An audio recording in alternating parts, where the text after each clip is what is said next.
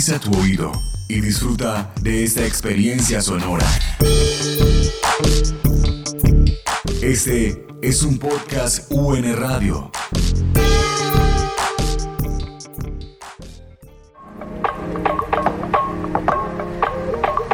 ¿Alguna vez has tenido que pensar dos, tres o hasta cuatro veces antes de demostrarle a alguien tus afectos en público? ¿Sabías que poder demostrarlos así es un privilegio? Esto es Alteroteca Podcast.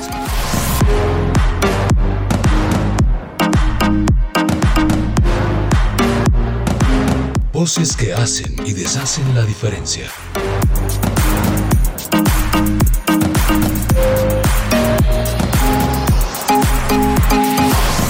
Ahora, lo que decía yo, que nosotros hacemos acciones políticas que no son planeadas, sino pues mientras pertenezcamos a la sociedad que pertenecemos, siguen siendo acciones políticas. El día que no sea tan importante que dos hombres vayan a agarrar de las manos, ya dejarán de ser acciones políticas.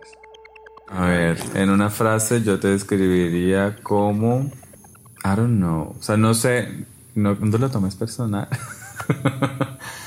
te describiría como la persona perfecta más imperfecta que conozco haciéndole una frase súper corta y dejando por fuera una cantidad de virtudes, cualidades y defectos que componen tu ser humano, tu ser persona. Esa es la voz de Fito, un ingeniero de sistemas que ha llegado a ser de los mejores cosplayers de Colombia. Nació en Barranquilla, pero su corazón está hace 12 años en Cali. Allí es donde vive con Juan, esa, la persona perfecta más imperfecta.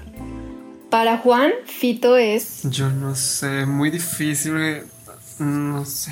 Una que se me ocurre así como muy de repente es como que eres una persona que está dispuesta a aprender muchísimo, pero con la menor paciencia del mundo.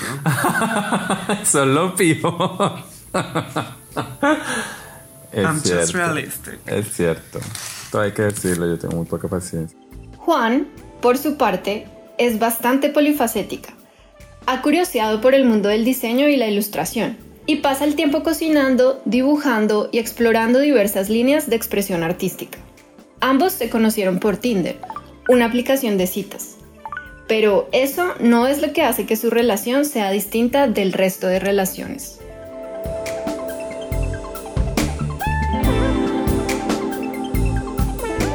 A mí me parece que la relación que nosotros tenemos es una relación que se basa en la construcción, tanto del individuo como de nosotros como pareja. Nos construimos en términos emocionales, nos construimos en términos intelectuales, nos construimos en muchos como espectros de lo que es ser humano. Y me parece que eso es lo que es una relación y lo estamos logrando de la mejor manera. O sea, para mí tenemos una muy bonita relación en la que nos estamos construyendo cada uno como individuos y como pareja. Para mí también es un tema súper de aprendizaje. O sea, nos estamos construyendo, pero yo estoy aprendiendo 35 mil cosas estando contigo sobre mí, sobre ti, sobre las relaciones, sobre las interacciones humanas. O sea, yo he visto cosas en mí que antes estaban, pero no las reconocía. Y estando contigo es como, wow, o sea, yo soy así, yo me porto así, esto pasa en mi entorno. Para mí es una relación de construir algo juntos donde cada uno de los dos aprende cosas por sí mismo y de sí mismo. Es eso, esa decisión que los dos han tomado por construirse de manera mutua y constante, el hecho de que juntos se han dado la oportunidad de aprender a amar de formas diferentes y múltiples. Es eso, el salto que se han atrevido a dar, ambos, para reconocerse como personas con distintas trayectorias. Llenas de contradicciones, sí, pero también con muchas posibilidades de apertura. Todas esas cosas son las que hacen que su relación sea particular, singular, diferente. El hecho de que sean dos hombres que estén juntos, no, eso es lo de menos.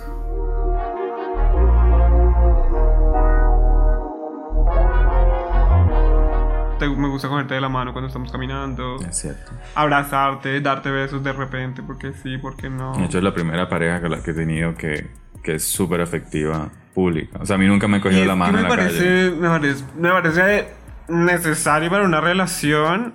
Me parece importante llevarlo a cabo y me parece un acto político. Es una acción política. O sea, me parece, pues por el hecho de que la gente ya dice como de por sí, ay, son dos hombres que están juntos, están en un cine, ay, se están cogiendo de la mano.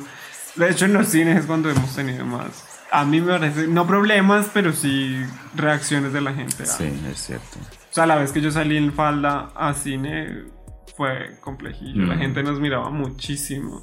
Es cierto. Y a mí no me molesta, o sea, que miren, no hay lío. Pero pues me parece necesario hacerlo. Yo estoy re a favor de las demostraciones de efecto en público. Pues de hecho lo estamos, porque yo me comporto normal en la calle. Yo antes era un poquito más heteronormado. Eh, o sea, era- estaba más pendiente de que, de- de que la gente nos estuviera viendo. No, no, no, nos están viendo, no me toquen, no me abracen, no me, no me dejen un beso acá porque nos van a echar bala aquí, nos van a echar al río y nos van a matar y eso. Ahorita me da igual, ahorita estoy, yo creo que estoy en una tónica un poquito más agresiva. O sea, no estoy en plan de responder ni pelear con nadie, pero si te quiero dar un beso, pues te lo doy. Y si siento que alguien me está viendo feo, como que más ganas te doy el beso. Como que, "Ah, ¿no te gusta que le dé un beso a mi pareja porque soy homosexual? Pues toma otro beso. Claro, ¿cómo no va a ser importante para ellos estar juntos y hacer lo que les gusta en su cotidianidad? ¿Por qué será que hay quienes pueden hacer eso sin ser juzgados y hay otros que, tan pronto lo hacen, despiertan miradas dispuestas a acusarles y hasta a violentarles? Eso es algo ciertamente problemático. Pero me parece que si te pones a centrarte en eso, realmente perdes varias cosas de una relación. Porque estás más, o sea, estás más pendiente de lo que piensa el otro que de tu misma relación. No estás pendiente en hacer... O sea, yo vivo mi relación como yo quiero vivir mi relación. No estoy pensando como voy a hacer esto porque sé No, que la porque no es sociedad no es Digamos que para mí la, par- la parte, o sea, lo disidente para mí es lo disidente para mí es más una, una protesta súper visible y súper planeada. Ah, ok. Entonces yo no diría como somos un amor disidente que No, estamos porque- no sé qué, porque no. Es como yo vivo mi relación y el resto verá qué hace. Entonces no diría como que es un amor disidente, para mí es un amor y ya. A ver, seamos sinceros. Las querencias no son un asunto meramente privado. Es inevitable que algunas expresiones de eso que llamamos amor pasen por la mirada de otras personas. Algunas de ellas serán espectadoras, otras serán críticas, y habrá quienes hasta sean cómplices. En el caso de Fito y Juan, esas miradas tienen muchos más matices.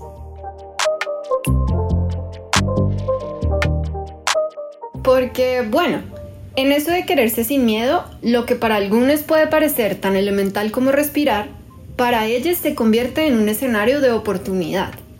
Puede ser un chance para transformar esas miradas, para interpelar a quienes les señalan o les violentan. Precisamente, para darle un lugar a sus experiencias, esas que, en varios sentidos, tensionan lo que suelen enseñarnos sobre lo que pueden llegar a ser las relaciones románticas. el hecho que tengamos demostraciones públicas con lo que decíamos ahorita, que son acciones políticas, es lo que hace que nuestro amor sea disidente. ¿Tú qué? ¿Cómo lo ves? Estamos hablando en términos de, so- de sociedad. Sí, somos, no estamos revolucionando ni estamos cambiando el mundo con nuestro amor, pero hacemos cosas que en la media no son percibidas. Ahora, lo que decía yo, que nosotros hacemos acciones políticas que no son planeadas, sino pues mientras pertenezcamos a la sociedad que pertenecemos, siguen siendo acciones políticas. El día que no sea tan importante que dos hombres vayan agarrados de las manos, ya dejarán de ser acciones políticas. Pero me parece que, que se hace de manera inconsciente, o al menos yo lo hago de manera inconsciente. Yo camino cogido de la mano de la manera más tranquila e inconsciente porque a mí me parece normal hacerlo en una relación. Y si al otro que me está viendo no le gusta, es como su problema, no el mío. O sea, si no le gusta, pues que no me mire. Que si no le gusta que no mire. ¡Qué horror! Compartido por dos varones. Ese es un sexo sucio, asqueroso, un sexo que merece repudio, un sexo excremental. Yo no soy una persona homofóbica, eh, respeto las inclinaciones sexuales de, de, todo el mundo, pero yo pienso que los derechos de los niños prevalecen por encima de cualquier situación. Lo que hayamos hecho después de eso, como hombre con hombre y mujer con mujer, considero que no está bien. Sin embargo, ojo a esto, lo tolero, ¿sabe? Ah, la tolerancia. Desde muy pequeños nos han enseñado a tolerar aquello que nos incomoda de otras personas. Nos han dicho que eso es cosa de buenas maneras, que tolerar al otro nos hace buenas personas. ¿Qué tan cierto es eso en realidad? ¿Qué es lo que se nos pide cuando nos dicen que toleremos a la peladita discapacitada, a la chica negra, al niño pobre o al muchacho rarito? Si acaso que soportemos su presencia, más no que la respetemos o que la reconozcamos dignamente. Pero, ¿quién dijo que existe gente tan importante como para tener que soportar a otro? Mm, pues no. Es que no se trata de eso. Esto no es un tema de tolerar al otro como un acto aparente de bondad. Pensar eso es caer en un juego mezquino, para el que es clarísimo que no existe espacio cuando de lo que se habla es de construir desde las diferencias que la sociedad tiene que aprender a aceptarlas. Sea, porque no es un. No es un. No es hablar, no, no es hablar de tolerancia, porque a mí la tolerancia no me parece un buen concepto. De hecho, la tolerancia es solamente como para la comida, la leche. ¿Eres tolerante a la lactosa? Eso es fatal, porque se utiliza ese término para decir tolero lo que es. O sea, no debería hablar de tolerancia porque la tolerancia siempre es como el opresor tolera Ah, al otro. Es como el grande tolera al chico. La mayoría tolera minorías. O sea, la tolerancia es un proceso de soy como soy tan grande que tolero tu existencia. Es un tema de superioridad. Y no debería ser así, debería ser un tema de respeto. Respeto y acepto. O sea, es así. Todo bien con las locas, desde que no se metan conmigo. A mí no me molestaría tener un hijo gay, mientras no se ponga con mariconadas. Sí, me gustan los manes, pero solo los machos pelo en pecho, nada de plumas.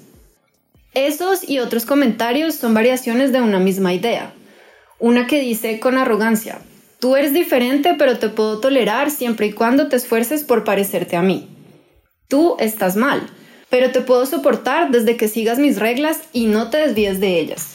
Incluso ese, dicho horroroso que dice marica es tal, gay es el profesional, el, el que se porta bien, etc. Esta idea tóxica, la que sostiene que hay una manera correcta de ser gay, ante la que todas las demás posibilidades deberían someterse, es la que está detrás de una noción conocida como homonormatividad, una perspectiva en la que se privilegia la figura del buen rarito o del buen marica, uno tan bien portadito que es casi como si fuera heterosexual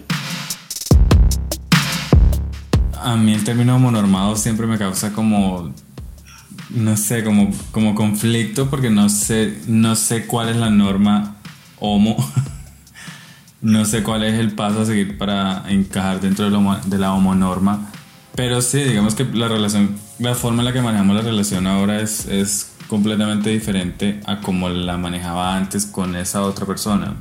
Eh, éramos dos hombres gays haciendo todo lo que se espera que hagan dos hombres gays. Tener una relación, ser fieles, luego adoptar una china, eh, luego pensar en tener una mascota, em, vivir juntos, abrir la relación, todo ese tipo de cosas que se espera que hagan los, las parejas homonormadas. Pero digamos que ahorita somos un chico gay, una persona no binaria, eh, tenemos expresiones en la calle que normalmente las parejas homonormadas no hacen, porque en la, calle las parejas homonormadas no se van a agarrar de la mano, eh, no son afectivas, eh, mantienen el gimnasio, mantienen el super fitness. Digamos que nosotros somos súper relajados en ese aspecto. Somos un poquito más militantes, entre comillas, a pesar de que la expresión también es terrible. Digamos que sí, hay una diferencia, pero no quisiera encajar una cosa en la otra como que definir que esto era lo normado y esto es completamente diferente, ¿no? Son dos cosas diferentes, pero no precisamente porque así sea planeado.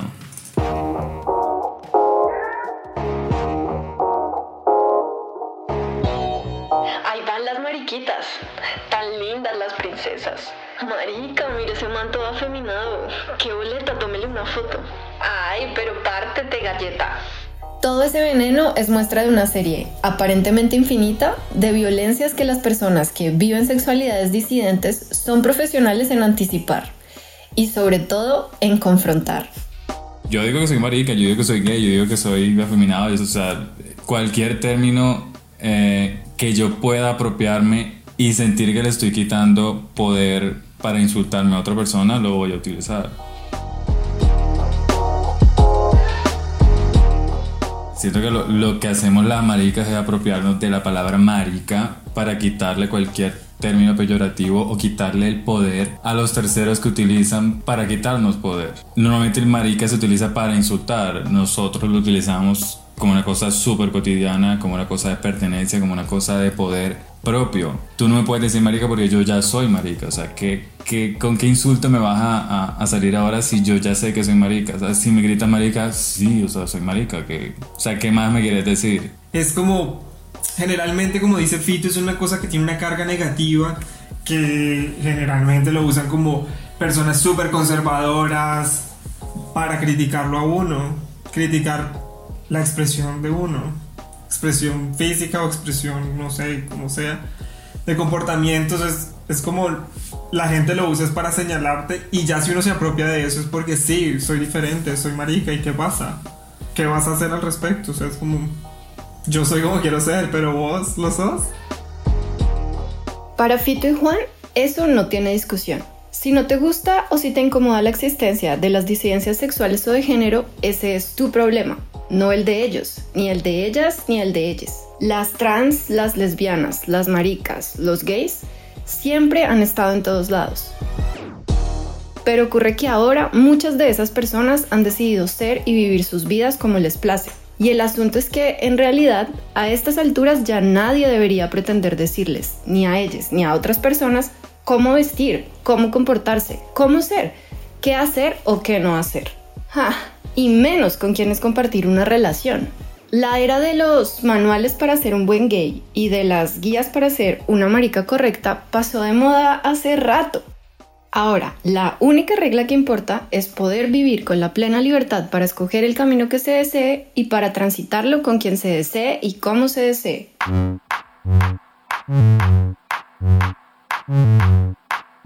Juan y Fito, por ejemplo, han decidido disfrutar su camino de muchas maneras. En términos de ocio, o sea, de ver películas, ver Bueno, nuestros tiempos, nuestros tiempos libres hacemos eso. Vamos al cine. O sea, tenemos mil planes. Vamos al cine, vemos series en Netflix, vemos series en Prime.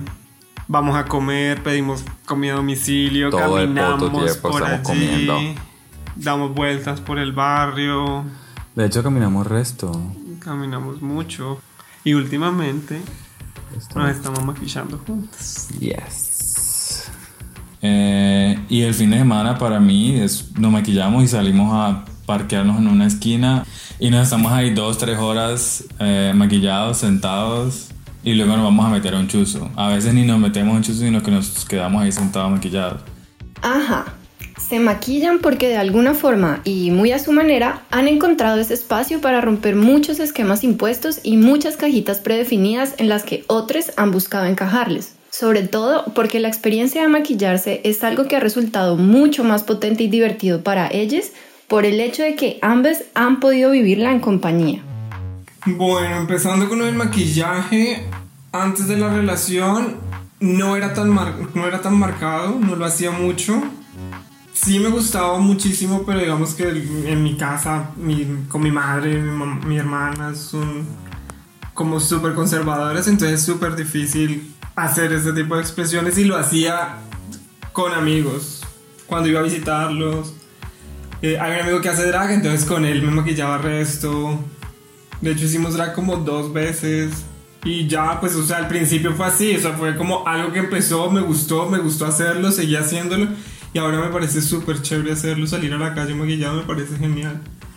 Como relación, creo que lo, lo usamos mucho para salir a rumbear o para ir a la casa de un amigo. Casi siempre es como hagamos algo juntos para tal fiesta que es una cosa temática o hagamos algo juntos para ese día que van a presentarse unas dragas y vamos nosotros maquillados. O a veces que estamos acá en la casa y es como, ay, ¿qué hacemos? Bueno, pues maquillémonos, o pintémonos las uñas, o hagamos cualquier eh, cosa juntos que sea una expresión. Como que vemos maquillajes en internet y nos gusta, entonces queremos como replicarlos o algo así, o hacer algo parecido. Para mí es como una expresión, si bien es personal, súper personal, acerca de, en términos estéticos, pues, o sea, de decoración, pues, como algo de decorar la cara o pues cualquier parte del cuerpo que uno quiera maquillarse, inclusive las uñas. Puede ser cualquier temática, o sea, yo me puedo pintar unas lágrimas y me voy a sentar en una esquina o me voy a comer una pizza. Y ya, digamos que mi expresión es simplemente usar el maquillaje y ya, independiente de qué tipo de entorno fiesta sea. Pero eso sí, maquillarse no es solo una cuestión de echarse polvos por vanidad, faltaba más. También puede sembrar mensajes, decir cosas, y también puede llegar a ser una expresión artística muy poderosa. Igual, para Juan y Fito, no hay ninguna cosa que impida pensar que, sea por la razón que sea, todas las personas pueden disfrutar de maquillarse, incluidos, por supuesto, los hombres. Yo, yo tengo ahí algo complejo porque no sé cómo definir algo, sí, o sea, definir que algo es masculino o femenino porque no considero pues que el maquillaje sea algo meramente femenino. Si bien sí lo usan mucho más las mujeres, me parece que hay muchos hombres que se maquillan. O sea, hay un cantante que se maquilla así el resto, ¿cómo se llama? Muchos. Hay varios. David Bowie, Prince, eh, George Michael utilizaba mucho maquillaje, muchos. Sí, o sea, hay muchos que generalmente se considera como que es algo artístico y es algo de ellos, pero al final de cuentas es como no quitan que ellos se consideran hombres y se maquillan. No es algo femenino porque ellos lo hacen por hacerlo, o sea, no es como me maquillo porque es algo femenino y estoy sacando lo femenino de, de mí porque no no funciona así, es como el maquillaje es maquillaje y punto. Así como la ropa es ropa y punto. No podemos considerar que cierta clase de ropa es para mujeres y cierta clase de ropa es para hombres. Me parece que a pesar de que es algo simplemente ornamental, también es una cosa súper política por el, el simple hecho de salir a la calle maquillado, ir en un transporte público con maquillaje o con las uñas pintadas. La gente te va a estar mirando, la gente va a preguntarse por qué se pinta las uñas. Yo creo que ahí es donde se considera un acto político, donde la gente en serio dice como, ¿por qué un hombre se está maquillando las uñas? ¿O porque un hombre se maquilla la cara? ¿O porque un hombre sale con los labios pintados? Porque usa una falda para ir a la calle. Es como, ese, ese simple cuestionamiento en gente del común es es súper importante para la gente que quiere expresar su, su género, por ejemplo. Hey, what do you say? Pass the bill or you'll pay. Why are you here today? Darling, I want my gay rights now. I think it's about time the gay brothers and sisters got their rights. And especially the women. How, how will this affect you and your job? Darling, I don't have a job. I'm on welfare. I have no intentions of getting a job as long as this country discriminates against homosexuals. There's only homosexuals, bisexuals, and trisexuals, darling. And there's no straight people. Because Yeah. it is trying out women, honey. Definitivamente Juan y Fito construyen su relación desde varios espacios y quereres dignos de una pareja que se ama. Salir a la calle tomados de la mano, demostrar su afecto en público, romper con muchas imposiciones, maquillarse en pareja, expresarse como quieren, en fin. Que todo eso pase no es poca cosa, y que ellos se amen tampoco lo es. Su amor es algo que se ha hecho posible gracias a muchas luchas de muchas personas en muchos lados y en distintas épocas. Gente que, contra viento y marea, se paró muy duro para conquistar varias de las libertades que Fito y Juan disfrutan actualmente.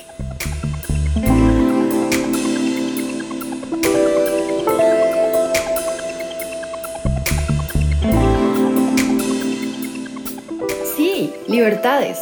Porque aún hoy todas esas cosas que para otras personas pueden darse por sentadas o formar parte de una rutina de pareja socialmente aceptada como tomarse de las manos, entrelazarse en un abrazo o besarse en público, para Juan, Fito y muchas otras personas representan espacios ganados. Son pequeños grandes momentos que llevan al pasado por delante y al futuro a cuestas. Un futuro en el que se hace urgente tender múltiples caminos desde ya para reconocer y darle lugar a un enorme abanico de diversidades, de maneras de querer, de formas de amar y de posibilidades para ser y estar junto a otros, inclusive nosotros mismos.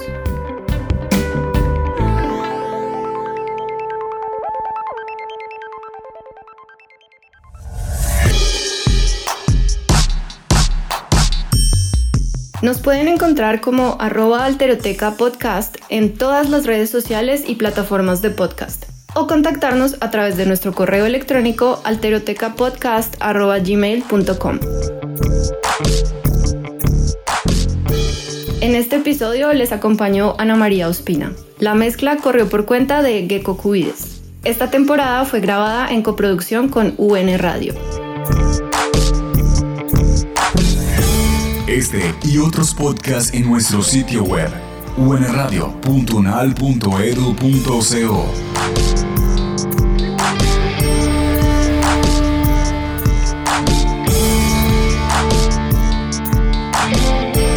Universidad Nacional de Colombia, Proyecto Cultural y Colectivo de Nación.